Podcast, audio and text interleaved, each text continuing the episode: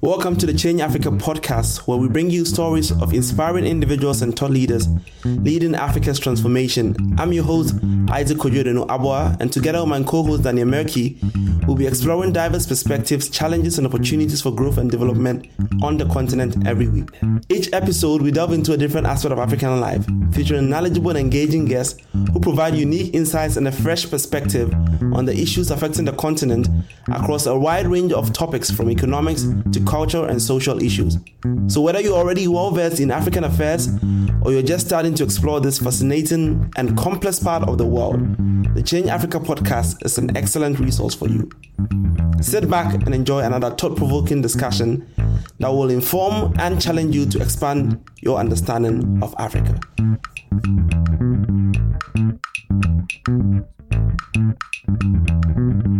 My name is Isaac Ojore Noabua. You're welcome to the Change Africa podcast. And I'm here with my usual co host, Daniel Kokumeraki. And today we're going to have an enlightening conversation around technology, the continent, and marketing with someone who has been a stronghold in that industry for a couple of decades now. He is Mzamo Masito, who is the Chief Marketing Officer at Google Africa. Nzamo, thank you very much for joining us on the Change Africa podcast. Super. Thank you very much. You're welcome. What I find intriguing about you is that obviously for someone like your caliber, you don't need to write anything about yourself on LinkedIn. But your LinkedIn profile takes a very unusual approach at talking about some of the things that you believe in life. And I want to explore the foundations of that to start the conversation. You say a couple of things. Some of them are very popular. How you value Ubuntu, respect, freedom. What I am particularly interested in to start with is winning and how you define winning. You say winning is consistently times competitively times profitable times responsible. And you have someone who definitely has a trajectory of winning. Maybe your story doesn't, at least in public, doesn't profile your failures that much. But I'd like to understand where that framework of winning comes from. I had a great mentor growing up, and he's Dutch. His name is Case Kreedhoff, and he's kind of like a brother, friend. And one of the things he said to me long time ago, actually, and it was again confirmed a few years back, was never appeal to sympathy, always appeal to interest. And also, when you appeal to interest, appeal with competence, with great character, which is your values, and competence is ability and just excellence and meritocracy and just getting shit done and getting it done well. And that's competence and then character. And then wrap it up with consistency. Because then he says that if you do these things well, then you're more likely when you win, it's a win that will be sustainable. But if you win and you lack character, great values, that win is weak and it's unsustainable. And whereas if you win with great character, which is integrity, trust, responsibility, all of that, you tend to have more sustainable wins, which then attracts the right energy around you. And then you have more people who want you on their corner, who want to work with you, who want to support you as well, who like you. They like your energy because they like what you stand for, which is competence and character wrapped in consistency. Now, that's a very interesting model for success. How do you feel like this model has helped you in your career so far? One of the things that again, learning about you is who is this chief marketing officer at a global giant like Google, who at the start of the conversation says, I've not worn a, a shirt in a couple of years. So you are definitely an outcast of a sort, at least in the visual outlook. How does that define like how different you are? Because again, in learning about you, you are this very successful professional who takes a very different outlook at life and maybe seem more philosophical than than the average professional will be. Obviously, you have a PhD, so you're an academic as well. How do you combine those different lifestyles? I quickly learned that there's always these nice sayings. When I started working, I was told that be yourself, everyone else is taken. So don't try to be everyone else because all those personas are taken already.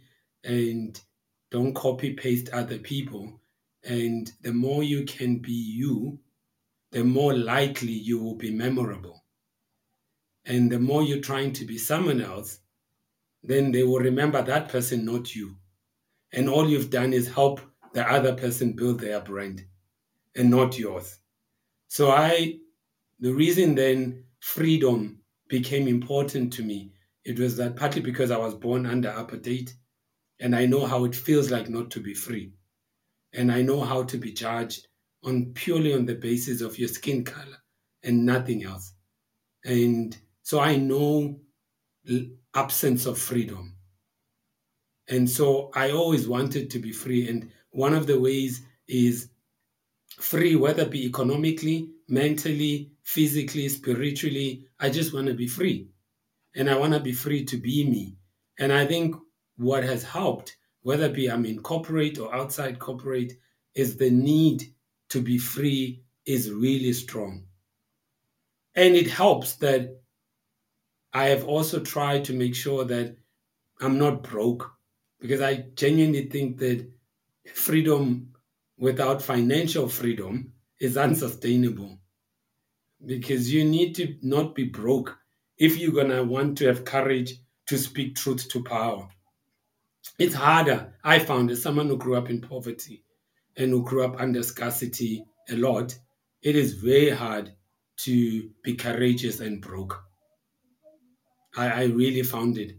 Some people maybe not, but for me, who grew up in places like Kibera, uh, South Africa, Cape Town, informal townships and informal settlements, and I know scarcity and I know that I become risk averse when I feel scarcity, when I feel poor. I'm really, I'm on a survival mode. I'm not thriving. I'm just surviving.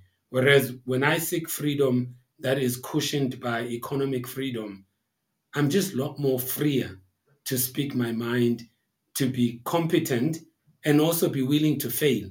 Because that's another thing with freedom is that when you when you're seeking winning and you must also be comfortable with losing because you're not going to win all the time. I mean, when I watch sport, even now I'm watching rugby and cricket, football, even Messi and Ronaldo hasn't won everything.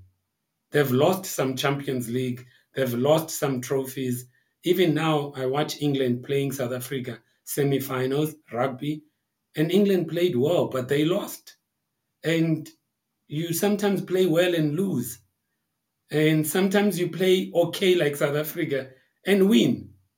It happens, and it happened to me all the time. So how I blend it for me, it's it's just the clarity of knowing that my values are freedom, respect, and Ubuntu. And so everything that I do must match those three values and it must enhance those three values. Who I hang out with is also determined by these three values. Which jobs I take is also determined by these three values. Who I date, determined by these three values. So I just use them as my North Star. And then losing or winning, I've never had anyone saying that because I've lost, now I don't need to respect anyone. Because I've won, I don't need to show respect. Because I'm losing, I don't need freedom. Because I'm winning, I need less freedom. Or because I'm losing or winning, I need less Ubuntu, which is becoming more communal. I am because we are. I haven't, that equation doesn't make sense to me. So I know whether I'm losing or winning, I still need to have Ubuntu, I still need freedom, and I still need to be respectful. And I demand to be respected. So that's how it shows up in my world. And luckily, I've never needed really, I've never worked for a company that you wear suits. I know some industries it's important because perception is reality. Some industries are more risk averse or more. Um, I mean, when you're handling people's money, banking, financial sector, sometimes looking the part gives people confidence that you're not going to screw up their money, hard earned money. Maybe me coming up with my bucket hat and this way t shirt doesn't give confidence that you're not going to lose your money. So I understand that. However, I was liking that when I started at Unilever, they had just let go of formal wear and you could wear whatever you want. When I joined Nike, I mean, it's Nike, so you could wear Nike clothes, whatever you want, even swimming costumes if you wanted to. And then when I work at Vodafone, I didn't need to. And then at Google, I didn't need to. So I've just been lucky that I've never really worked at a place that measured my competence on appearance, clothes appearance. I've been lucky in that clothes in tech, for example, are not really a measure of competence or measure of whatever has to do with getting the job done well. Whereas in some industries, I genuinely understand why you need to look the part. I like how you balance it with a reality check because there are some industries that obviously do that. So I like that. When I speak to people who are from your age, some of them much older than you, who are from the apartheid system, who lived in systems of oppression, there is this natural charisma, confidence that they have in their freedom their recognition from those times, recognition of the pain that they went through, and the honor of coming, having come from those times, and a more philosophical mindset to freedom that I don't think the average person who's not had the experience appreciate, and even a more clarity to life and just the beauty of embracing the freedom they have. Not to say that anybody should appreciate that, but do you also have that?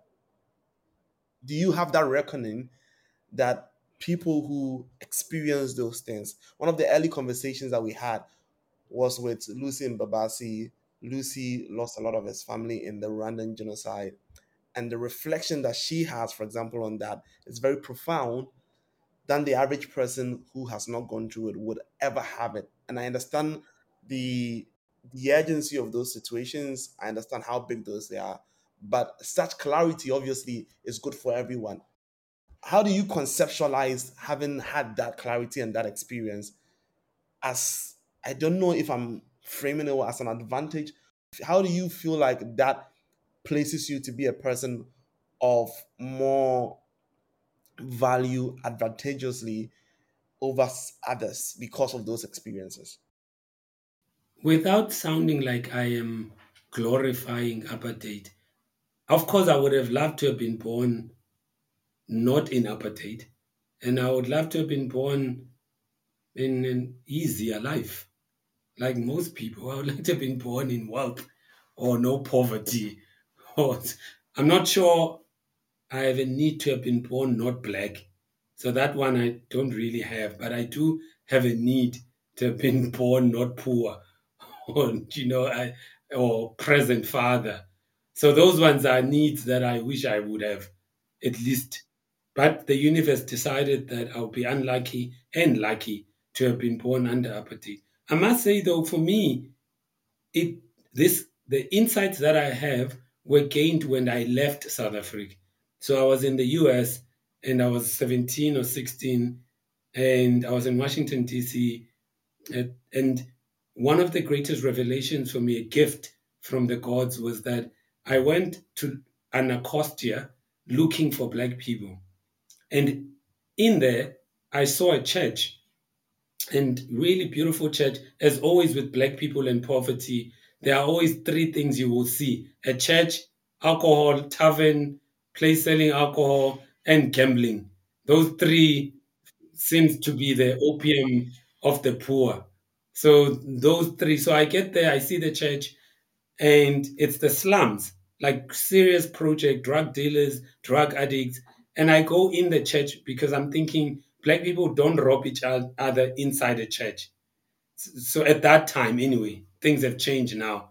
And so I went in and I looked up, and they had the painting of the Last Supper, Jesus and and Mary, whom I consider Jesus' number one disciple, and the other 12 men disciples. And I looked up, and Jesus was black and he had dreadlocks. And the other disciples had cornrows, natural hair, afro with a comb in it, and all of that. I was so confused because I've never seen that image before.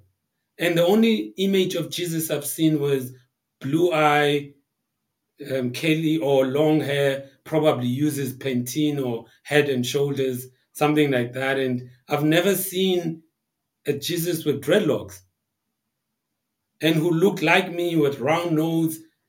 And the, and the disciples looked like me. They look like all of Africa, basically, in one image. It's as if Jesus went to all of Africa picking 12 disciples and in one image. And I I remember shout, shouting out loud inside the church, No, this can't be. And then an old man came to me and said, Why not young blood? And why not? Why can't God be in your image? And and and why not? And that why not was for me the greatest gift. That painting for first and the why not from the elder, the wise elder, were greatest gifts for me because when I came went back to Tenleytown, I went to Howard University and I went to the African library section, studied who am I, where I come from, where does religion come from, how was religion pre-colonization, how were things pre-colonization, how are things during colonization, neo-colonization. So all of that, that's when I started having an appreciation. I had to leave my country because in my country, all the books I read, even including Steve Biko, I write what I like. I only read it when I was in the US because it was banned in South Africa at the time. And so it gave me a great insight that I'm grateful that I had to leave my country, that when I came back, I had more appreciation for where I grew up, the apartheid experience, how I really had an inferiority complex. And I genuinely thought to be black equals inferior. And because in my history, we were told that we should be grateful that white people came to save us and that we were heathens, barbaric, not intelligent, never invented anything, which I now know it's a lie. But when I was age 1 to 16, I thought it was the truth. And until I had to unlearn and decolonize my own mind. So I would say that leaving the country going to another country and learning and reading and surrounded by elders who were wiser than me and more confident. I must say that the first time I saw confidence was actually a Nigerian and an African American. Those two helped me model what I thought confidence from a black person looks like. Before then, I don't think I had seen it other than Steve Biko reading Steve Biko's book, but I hadn't seen Steve Biko in person. But when I met the Nigerians and I met African Americans, and they just had this confidence and oozing with confidence, that's the kind of benchmark I then used as how confidence look like and how to bet on yourself looks like. And for me, I have African Americans and Nigerians to thank for that. That's a very great reflection on that experience, and it's it's it's almost synonymous to that Star Wars like moment of a Yoda, a Yoda meeting a young Jedi and just giving him the words that changes life forever. Let's transition to your professional life. You went to the US, came back, schooled.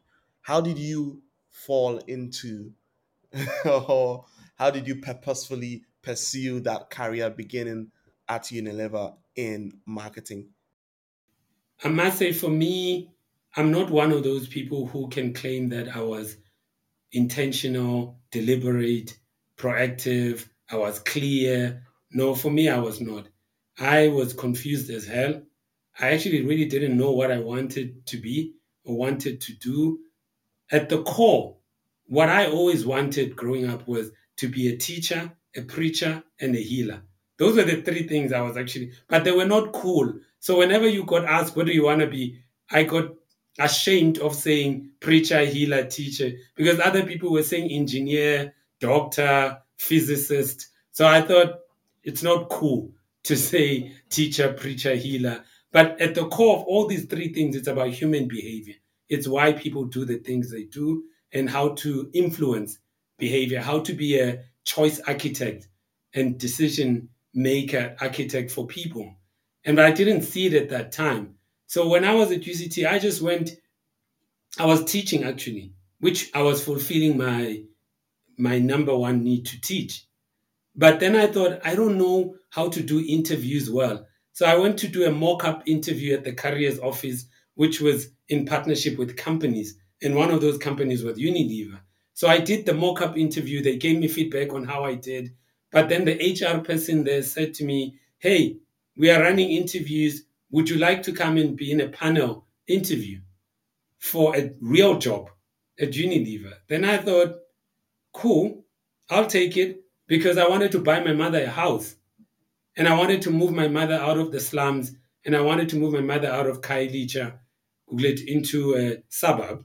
And also, I wanted to move my sisters out because I grew up with gangsters and drug dealers, and it was getting more violent with drug addiction and all of that. So, and as a teacher, you don't earn much.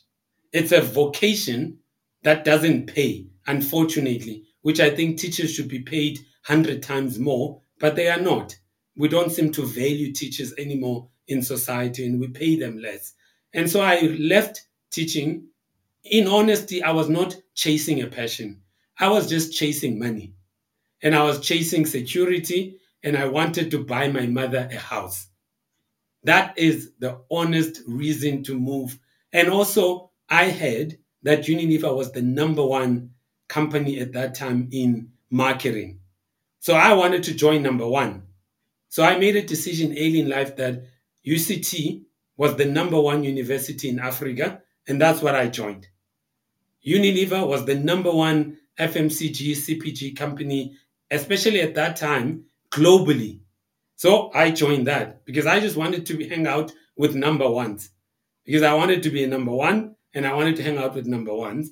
And that's how I joined Unilever. Only when I was at Unilever doing market research, statistical analysis, then I realized, oh, okay, actually, I'm going to do market research. I'm going to do consumer behavior.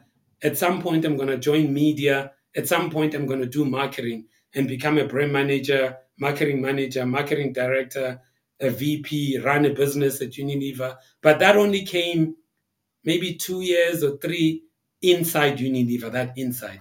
But I didn't have it earlier on. So I always say to people, don't worry if you're confused. And don't worry if you're not clear. We're not all lucky enough that from the get go we are clear. But with time, it, it, it becomes clear. How do you or how does anyone, how do you provide a framework for anyone to dangle between the lack of surety in the moment, lack of clarity, and handing over yourself to the fate of time to unravel that clarity for you?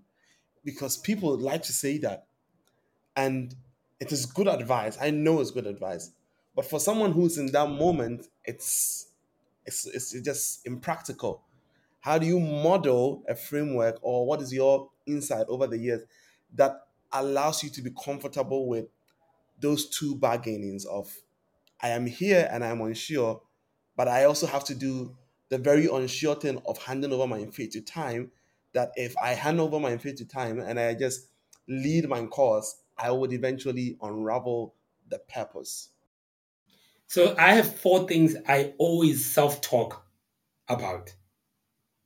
The first one I tell myself is certainty is the enemy of progress. If you want certainty, you don't want progress. The second thing I remind myself is faith is not without doubt. There's no such thing as because you have faith, therefore you don't have doubt. Even Jesus on the cross said, Father, why have you forsaken me? on the cross. I mean, that guy had so much faith, he walked on water. But he still asked questions while he was on the cross. So faith is not without doubt. So you are still going to be doubtful. And it's actually a good thing. It means you're alive, it's healthy. The third thing I remind myself is courage is not without fear. Just because you have courage doesn't mean you don't have fear. And the only difference between anyone else who has courage, people have courage, have fear, but they just push through. And that's those are the first three things I remind myself. I remind myself all the time that certainty is an enemy of progress. Second thing, Zamo, remember, I always say to myself, remember, Zam, faith is not without doubt. Just be doubtful a lot. It's okay. As long as you don't let it become chronic. As long as you don't let fear become chronic. And then the last thing I always remind myself is I am the Son of God, but I'm not God. So I'm not omniscient. I don't know what's around the corner.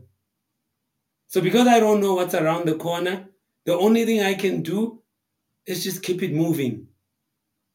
And what's around the corner ends up not being what I wanted, then I'll find another corner and I'll keep it moving there as well. If I found in there also not what I want, I'll keep it moving. And that's just life.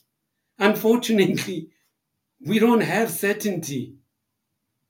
We, we don't have it. We're actually riddled with doubt.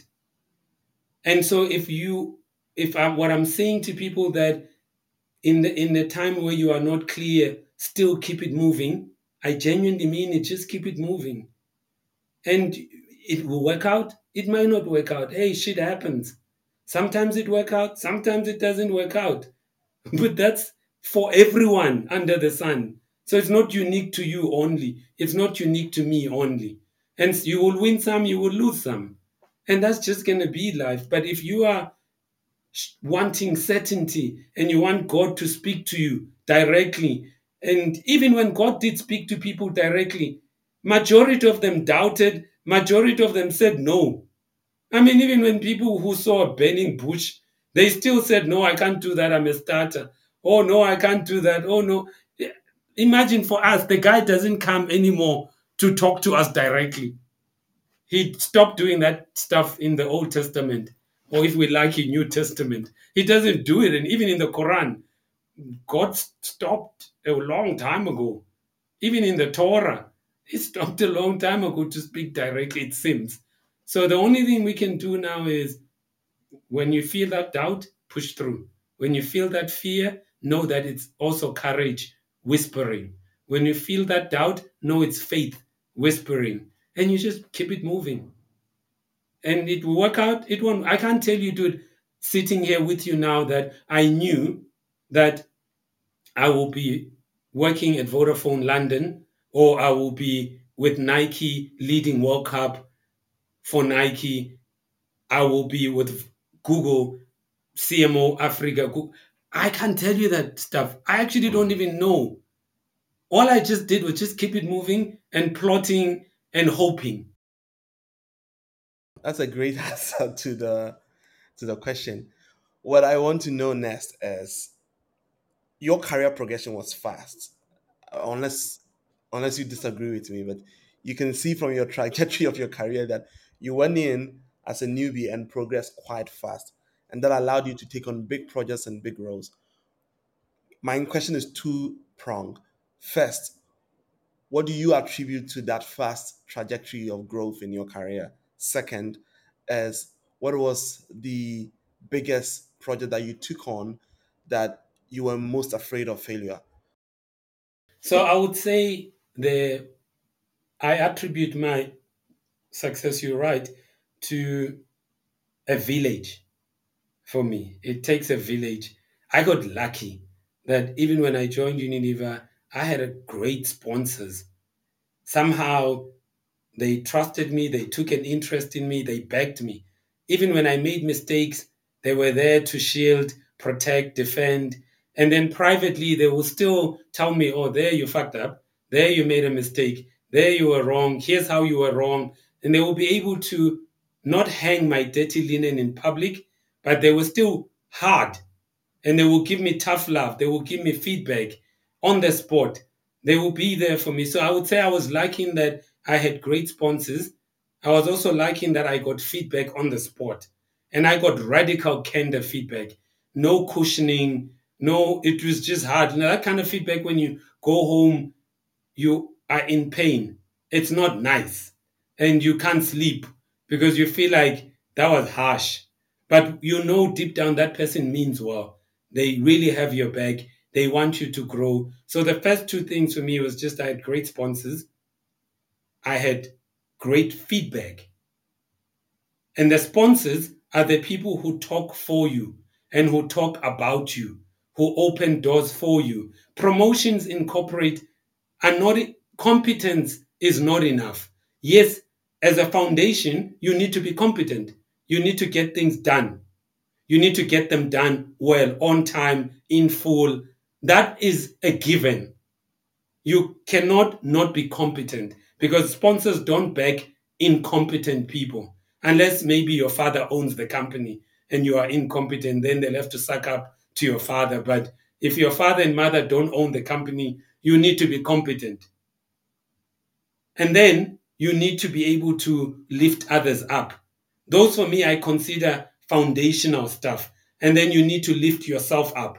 Be curious, learn, develop, all of that. Lifting yourself up, lifting others up, getting shit done and getting it done well, those are foundational. But they are not enough to rise up in the corporate world. You still need sponsors, you need coaches, you need people who are going to mentor you. Those I would say that, and then you need a lot of feedback and useful feedback, not just um, you are nice or you are good. That's useless feedback. I mean, useful feedback that helps you grow, that helps you progress. I would say for me, those were the things. And then the last thing for me was getting people who are helping you not to be afraid to jump. Because when I left Unilever, that was my already my comfort zone now. I mean, I was VP, I'm in the board, I'm running the foods business, and I know Unilever. It's over close to a decade being there. I know the people, people know me. I've got backers, sponsors all the way up high at Unilever. So I'm kind of in a good space. And then I wanted to run the World Cup. Now, to answer your second question on something that I was really scared and full of doubt was joining Nike and asking to be given the responsibility to lead the World Cup. And this is a global project, and this is happening for the first time in Africa.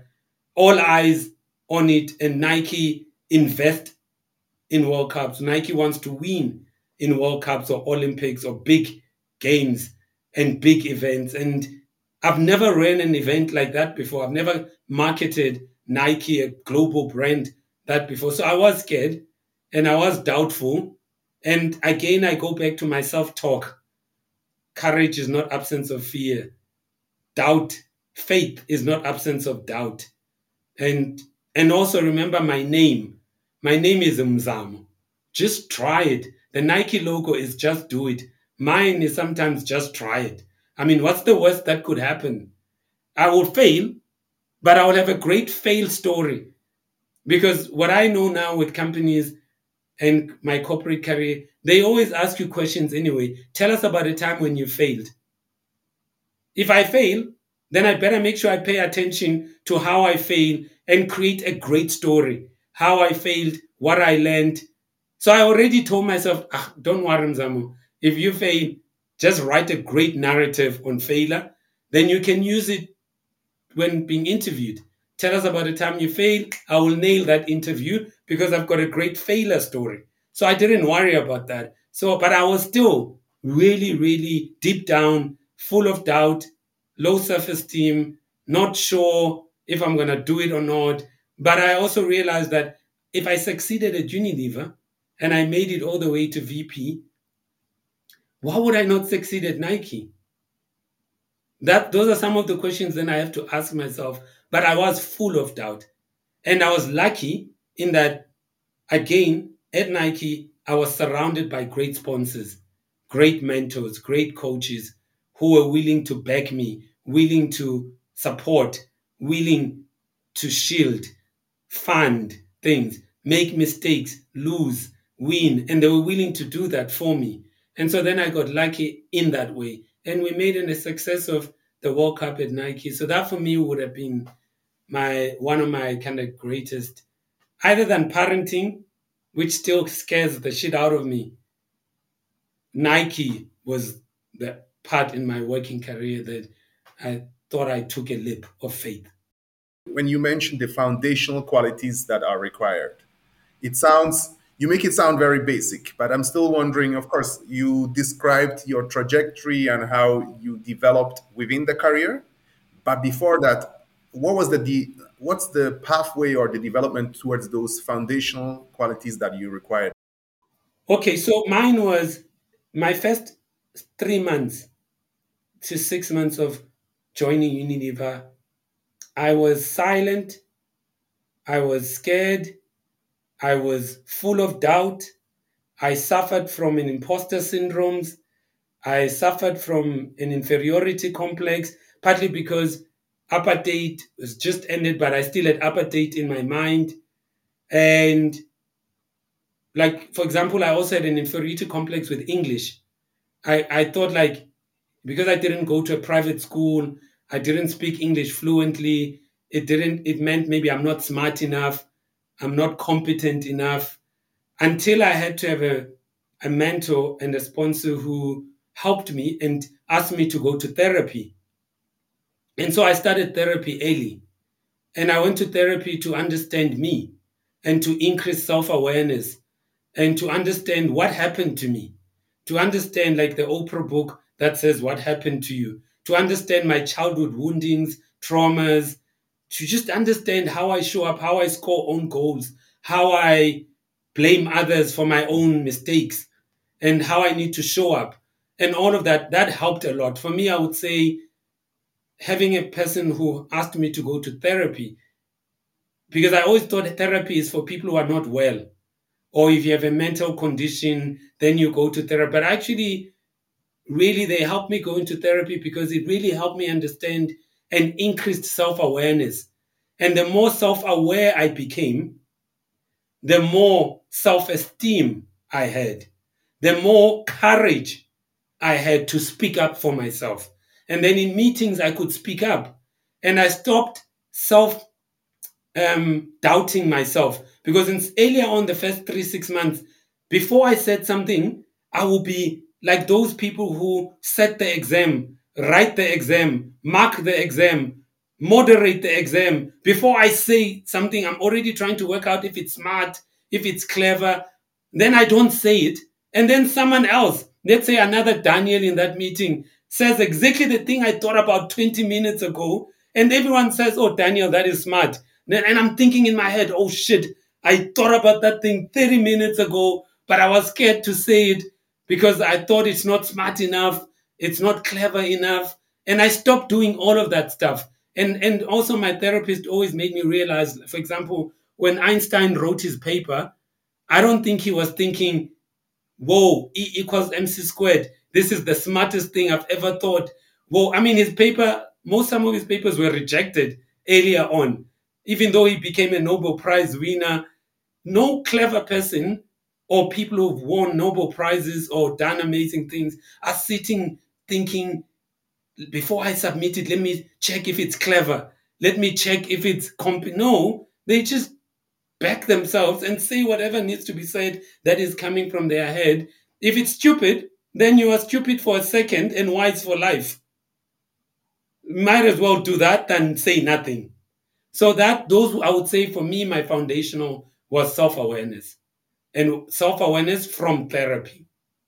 And I would always encourage people, most companies have these employee care programs, and you can have an um, therapy sessions for maybe first 10 or 8 for free. Or some of them even offer coaches and mentors. I will encourage early on in your career to use that, to use those resources.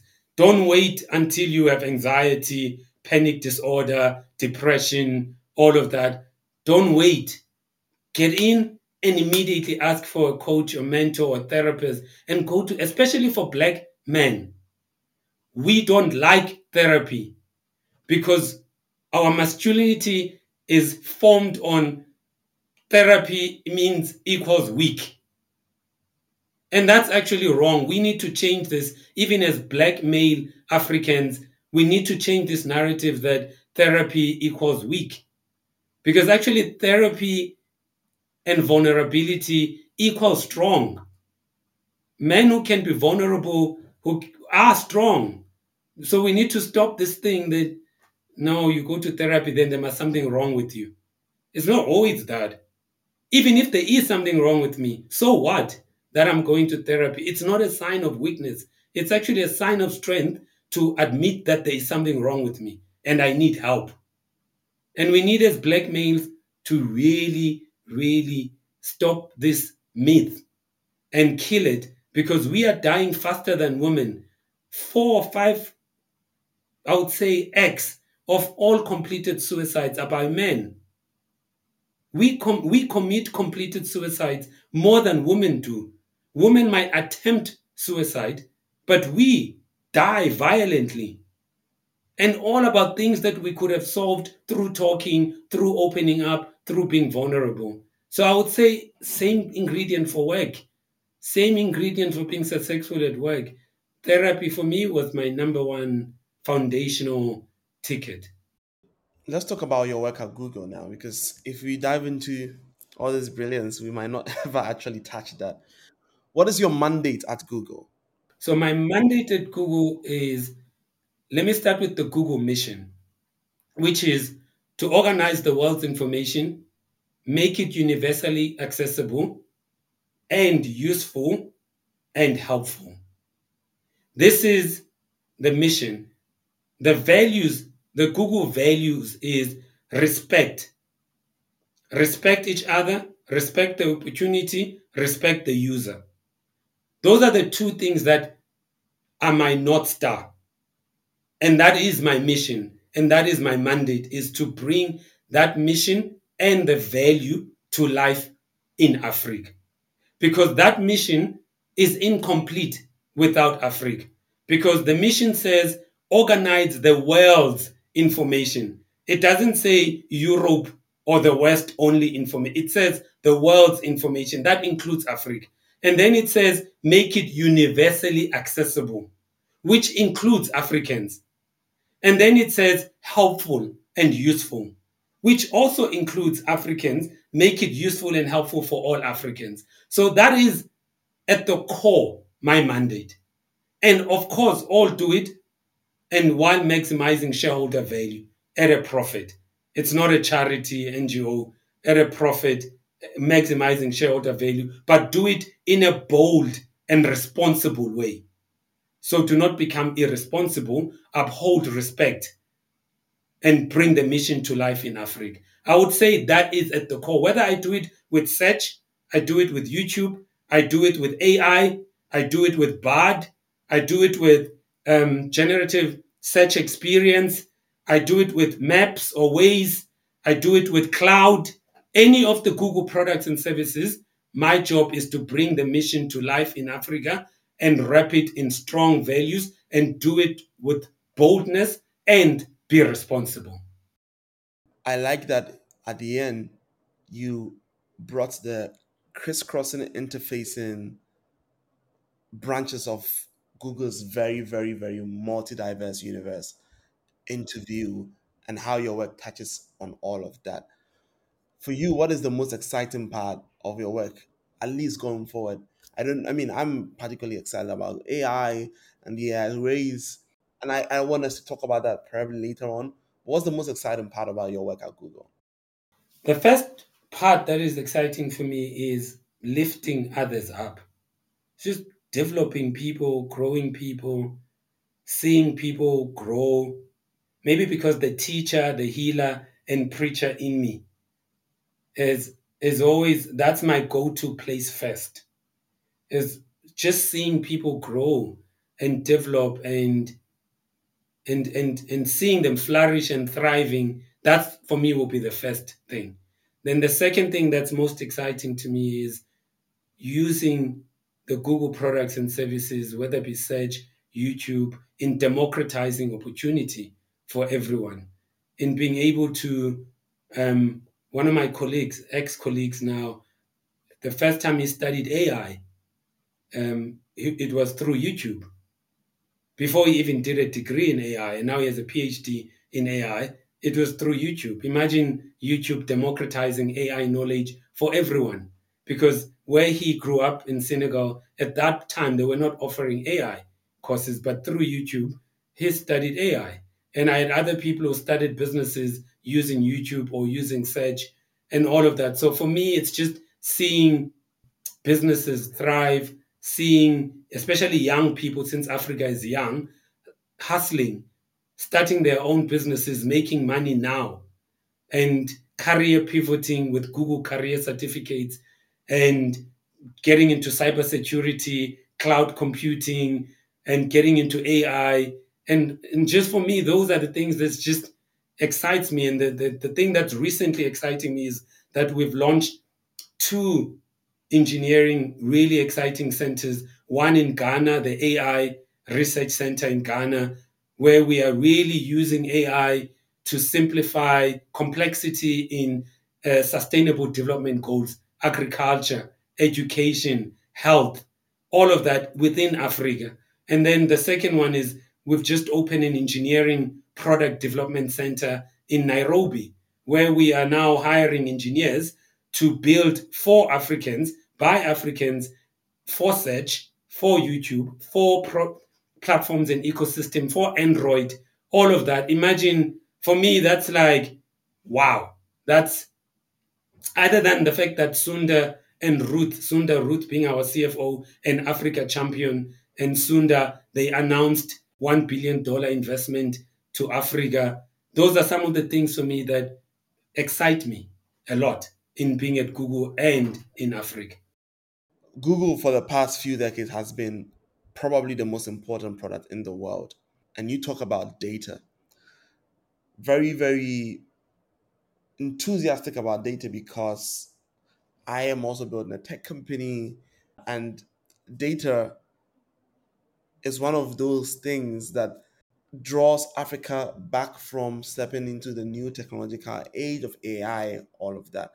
What are some of Google's effort to helping Africa catch up in terms of consolidating data across the internet, but also across maybe obviously it might not be in the framework of what Google does. But for example, there is huge undiscovered data around Africa's, say, medicine, Africa's history still yet to be discovered, Africa's commerce, a lot of data sitting around somewhere that are siloed is the, are there thoughts because you sit at the executive level of Google?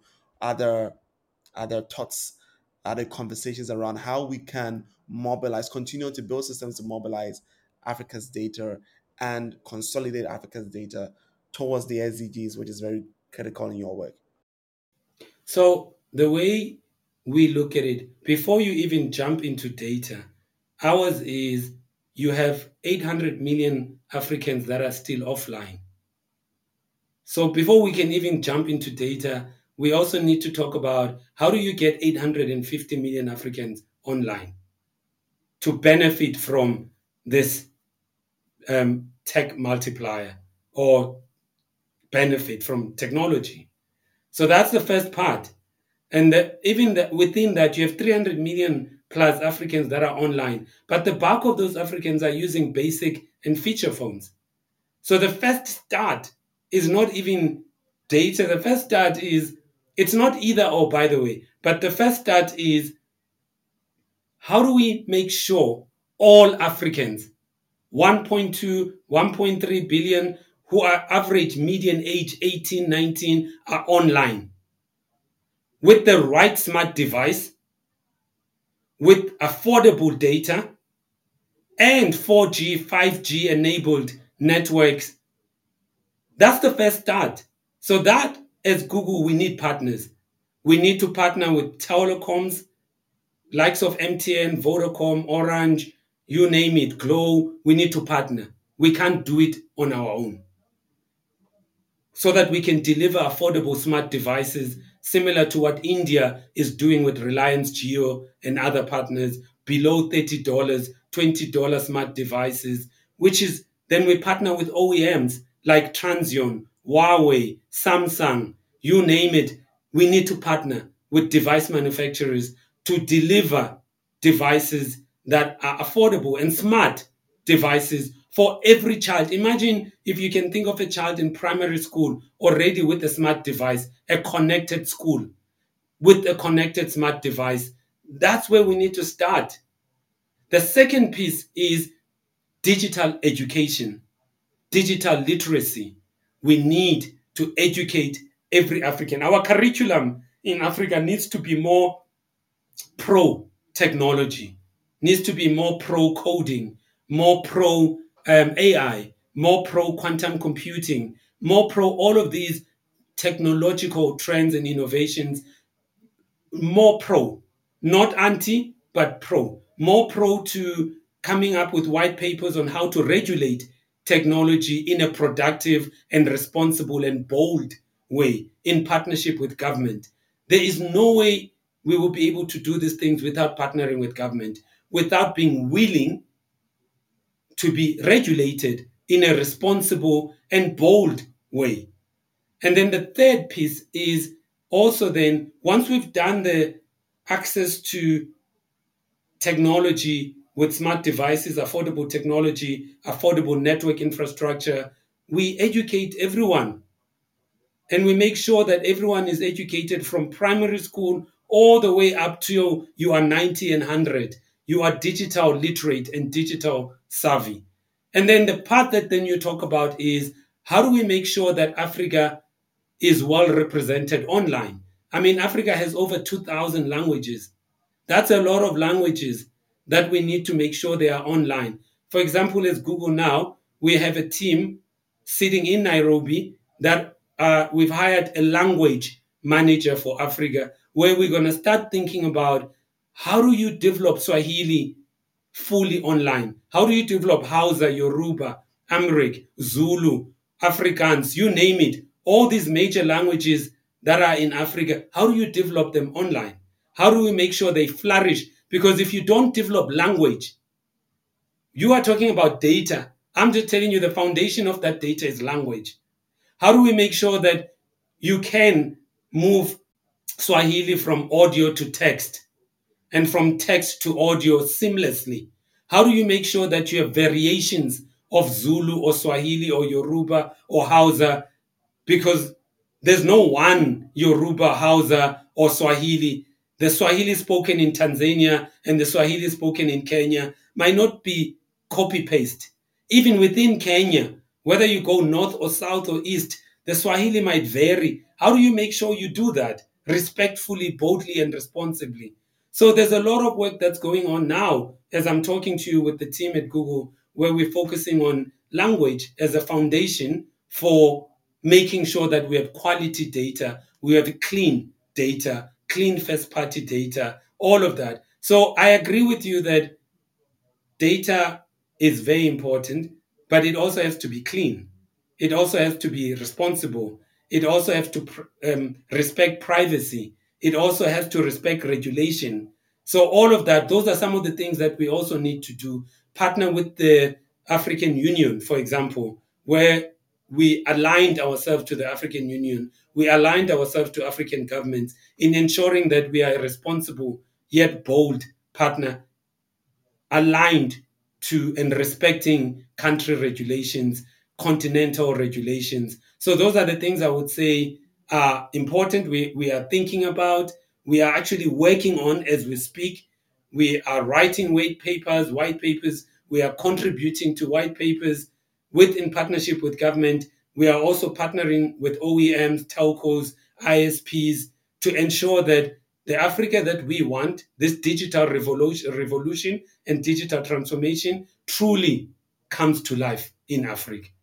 And we're not going to be able to do this if we don't have enough engineers, if we don't have enough AI experts in Africa.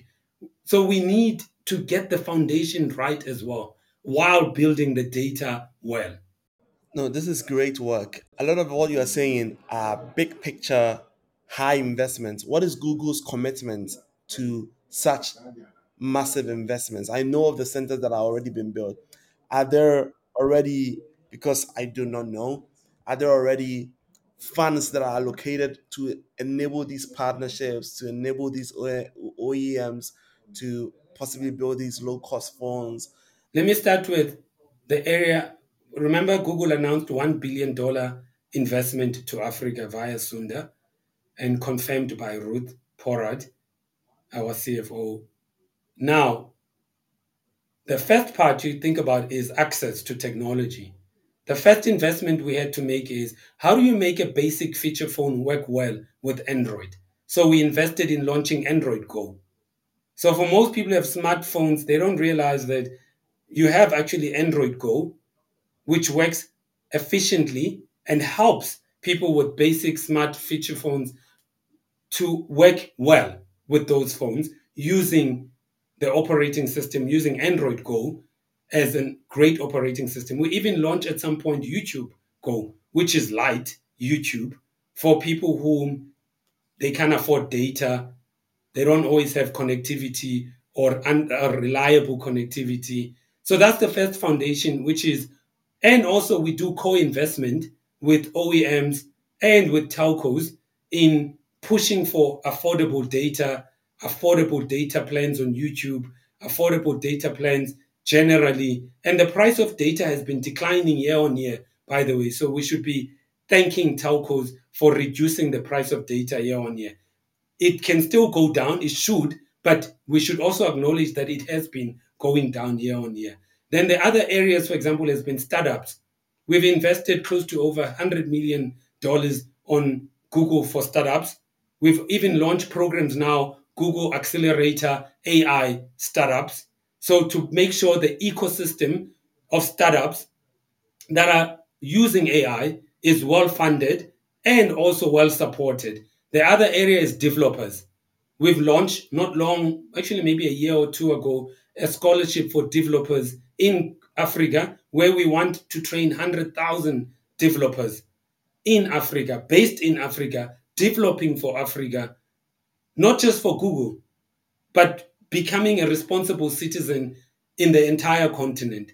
And then we not only did that, we now, now we're going to be announcing a cloud regional center. The first one's going to be in South Africa. That's a huge investment. The other investment we did was an undersea cable all the way up from north of Africa down all the way to Cape Town, the tip south of Africa, an undersea cable to help with data storage, data flows, data speeds, and all of that to even reduce data affordable, uh, data, make data even more affordable. So those are some of the things that we are doing now, including training entrepreneurs via Hustle Academy, where we're helping entrepreneurs get online, help entrepreneurs grow their businesses online, because we know that businesses that are online and offline grow faster than businesses that are just offline.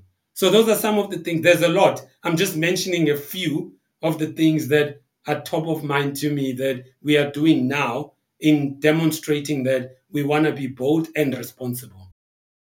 Those are huge commitments to Africa's development, like you said. And we're excited to see those continual investments and growth. And hopefully, other companies do that. Because I wanted you to highlight them because I already know Google is doing so much that people do not know of them. Obviously, a particular interest now in the age of technology is artificial intelligence. What people don't know is that Google actually, because I've been following the space for some time, is the company that set off the the new age of artificial intelligence in generative AI applications, generative AI technology, with a paper called "Attention is All You Attention is All You Need" by Google um, researchers that really talked about transformer models that then people like companies like OpenAI have used those models to then build. But arguably, people feel Google might be behind in the AI race with a lot of generative AI tech being built that seem to have changed the way of search to to for some people, Microsoft's investment has kind of res- resonated. The dying Bing Bing is now, I think now people use it. How does Google position itself in this new AI race? And what is the clarity that Google has around really what AI's opportunity is? And maybe it's not actually rushing to be in competition with some of these other competitors, but has its own clarity on what it is doing in in building general purpose AI. I'm glad you mentioned the fact that Google early, long before AI was the talk of the town, Google had already, even when Sundar took over CEO, one of the things he announced was that we're going to be an AI first company. And even before then, we had already published papers on AI. And also, what people always forget is that search had already had AI features long before we announced AI. I mean, things like when you now use Google Lens, when you do Google Translate, when you do autocomplete on search, that's also AI. So earlier on, but what I have come to understand from the company was that we need to do this in a bold way, but in a responsible way. And the most important key thing here is responsible and bold. So it is not in our interest as Google to be rushing to chase others. Because what we know for sure in the long run is that better always beats, beats first. If you think about Google earlier on, Google was not the first search engine, but now it's the best, better than everyone else search engine. Google was not the first Chrome or, or, or web operating, but now it is. So better in the long run, done responsibly, will always beat first. So I think the most important thing is that this is done responsibly. I mean, if you watch um, Google Cloud Next, you will see that almost over 70% of all generative AI unicorns use Google Cloud. And this is 70% of AI companies now who are on generative AI, they are using Google Cloud platforms, GCP. So that immediately should tell you that I don't necessarily believe that Google is behind. And I also don't believe that, I genuinely believe that Google did the right thing and the most responsible thing to not rush into launching Bard or into getting into the uh, generative space, and then rather do it responsibly, slowly, and experiment and learn, and also work in partnership with governments on regulation and all of that, and also be honest with the consumers that it's an experiment and we are learning because it's still at its infant stage development stage. So I think the best way to do this is to do it boldly and responsibly. And I genuinely feel that if I look at Google current products and services, they are way on track and ahead and well developed and embedding AI already in all of them. If you look at the announcements we made on YouTube, on announcements using AI features on YouTube in video creation for creators, for developers. That's already there. If you look at Vertex AI that we've launched, and the fact that the two of the best AI companies, including Google DeepMind, they are part of Google. So if I look at it in that way, I'm actually very confident that Google is not behind. I'm actually confident that it's the better way to do and launch AI is to do it responsibly and boldly. And the most important thing, responsibly let's talk about the future of AI for Africa. What are your thoughts on how AI is going to transform and impact Africa? We know that people like Mustafa Cissé led the Center of Research, uh, AI Research, led programs at AIMS to, to make sure that the Next Einstein initiative build people in the field of artificial intelligence and machine learning. So some of the foundational work obviously has been a lot of Google led initiatives. How does that progress in, into the future with a focus on Africa? How do Africans as skill benefit from large language models, benefit from generative AI, and help our fundamental problems? That's what I'm my concern. Very fundamental problems that you know some of the problems that the world, the, the, the West has have a leapfrog are still things that we need to think about. And how does AI help us gain an, an advantage in trying to solve these problems faster? I'm glad you used the word fundamental problems because the way we see AI is that doing it boldly and responsibly also includes making AI helpful and useful for every African. And how we do that, it also goes back to sustainable development goals. So the foundation, the fundamental things are education, health, agriculture, uh, income equality, gender equality. How do we use AI? Just using those ones as examples. For example, agriculture. I know that the team are working on a lot of using AI tools, for example, crop disease detection, locust detection, cassava disease detection. Those are projects that are happening now that are happening now in partnership with the Google AI Center based in Ghana. That's agriculture. In the in the in, in the in the place around climate change, flood forecasting. We are now working in partnership with governments on flood forecasting and helping governments with flood forecasting, helping with climate change. We had a partnership with Makerere University in Nairobi on climate change and climate forecasting, weather forecasting patterns. That also is going to help Africa. These are fundamental things that will affect agriculture, would affect yield, outputs. Fundamental. The second part is around health. We are partnering with a lot of partners in Africa on um, TB detection, cancer detection, um, reducing, uh, uh, increasing quality childbirth um, rates, and helping mothers on when during pregnancy, detection helping doctors with detection, early detection using AI tools and services.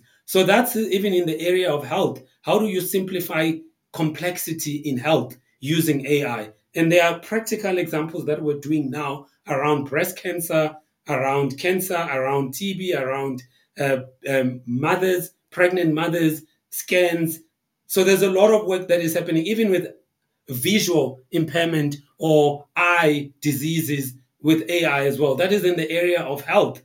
And I've already told you about the area of, of agriculture. I mean, in the area of, for example, with work, we not long ago we launched um, a program called Interview Warm Up, which basically has embedded AI and voice assistant, and it can also do audio to text and text to audio speech recognition. That's all AI. And where you want to improve your interview skills, you can go to Interview Warm Up and you can learn how to improve your interview skills. And that's using AI helping people get jobs. And these are all things that we've now launched. And even with the ads space on ads, we've launched now Performance Max or PMax that shows that how we're using AI tools and services to improve how, how companies grow their businesses, how they serve their customers well at a profit, and all of that, and how you develop insights. How do you create new ads? using AI? How do you create new videos, content, content that works using AI? So all of that is happening now as we speak in Africa. All of that is happening now in Africa. Very inspiring conversation. And it took a very unlikely beginning, but I like that we went very deep into your life, your personal philosophy, and then slowly traverse into the impact of your career the insights that you've learned, and then finally your work at Google. What does the next evolution? I want to put you in view. What does the next evolution of your professional and personal career look like? Going back into those fundamental things that you believe your calling is to be a preacher, a teacher, and a healer. I would say for me, now next year I turn 50. So now the things I wanted to transcend, I have transcended poverty, inferiority complex, uh, wounding from my absent father, apartheid, all of those things I feel I have transcended. And now my next goal is how do I continue to democratize opportunity and increase transcendence for everyone? And how do I do that? Because I know to be young, gifted, and free without opportunity is a devil's gift. What's the point? Why would you get freedom and no opportunity? So mine is to really play in the democratizing of opportunity space and increase transcendence for everyone. And I've kind of feel like God has been full of grace and mercy and kind to me and has favored me in a way. And so now the next many years, if I live long, is to just continue to democratize opportunity and increase transcendence for everyone, is to breathe in, make sure others feel freedom that I feel, and make sure that they feel respected in my presence. That should never stop. And then to also feel like I don't lose being African, especially being communal, and that I know individualism and loneliness kills. I don't want to adopt the West individualism and chronic individualism and loneliness because I can see how it kills the West. I can see how they have to be medicated a lot because loneliness kills. So I don't want that. And I know Africans are socially connected. May we keep what makes us healthy, which is great relationships, great communal connectedness. May we keep that. And I want to be part of that. And I want to know that I am because we are. I want to be able, when Isaac or Daniel ask me for time, I make time because we are being communal. And I hope that you will pay it forward to someone else as well, and that you become communal and help others as well, but still demand competence, demand meritocracy, demand good values, but we become communal so that others may be free. Others may also transcend whatever is holding them in bondage, they might transcend. That is my wish. Actually, all I want till I die is to do like John the Baptist. I just want to baptize that one who saves the many. I don't even I don't want to be Jesus Christ. Jesus, that cross issue, and he has too many issues. I, I don't want to be him. I just want to be John. Yes, also John got his head chopped. I understand that you can't stand for something and not be willing to suffer. If you stand for something, you're gonna suffer. So be willing to suffer. But still, John managed to do the one thing that no one credits him for. He was willing to baptize the one who saves the many. And he was also willing to decrease so Jesus may increase. May I do that with my life. May I be willing to decrease so Isaac and Daniel may increase, so that someone else may increase. I really want that for my life, and that's what I pray for. That may I have that humility and wisdom to democratize opportunity and be willing to decrease when it's my time to decrease so others may increase and not hog the limelight and not hoard the limelight and want to be the only black in the boardroom, the only African in the boardroom. I don't like that. I think it's unhealthy for any African who wants to be the only. I think it's unhealthy and chronic, and that needs to come to an end. This has been an exciting conversation with Dr. Mzamo Masito of Google, Director of Marketing, Chief Marketing Officer at Google Africa. So, some of the insights that have been truly mind blowing, some of the jokes before the conversation itself, which are not um, good enough to come on the conversation. Enjoyable though. And it has been extremely humbling to have this conversation with you, Dr. Mzamo Masito. Thank you for honoring this invitation to the Change Africa podcast. Super. Thank you very much. And I wish you well. May Africa continue to change through your content. Thank you. Thank you.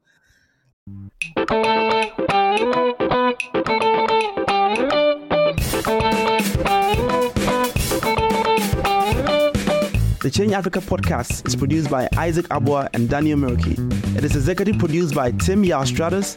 The theme music and digital production is by Daniel Quaid and graphic design by Andrew Aye. This podcast is a production of Nexen Media.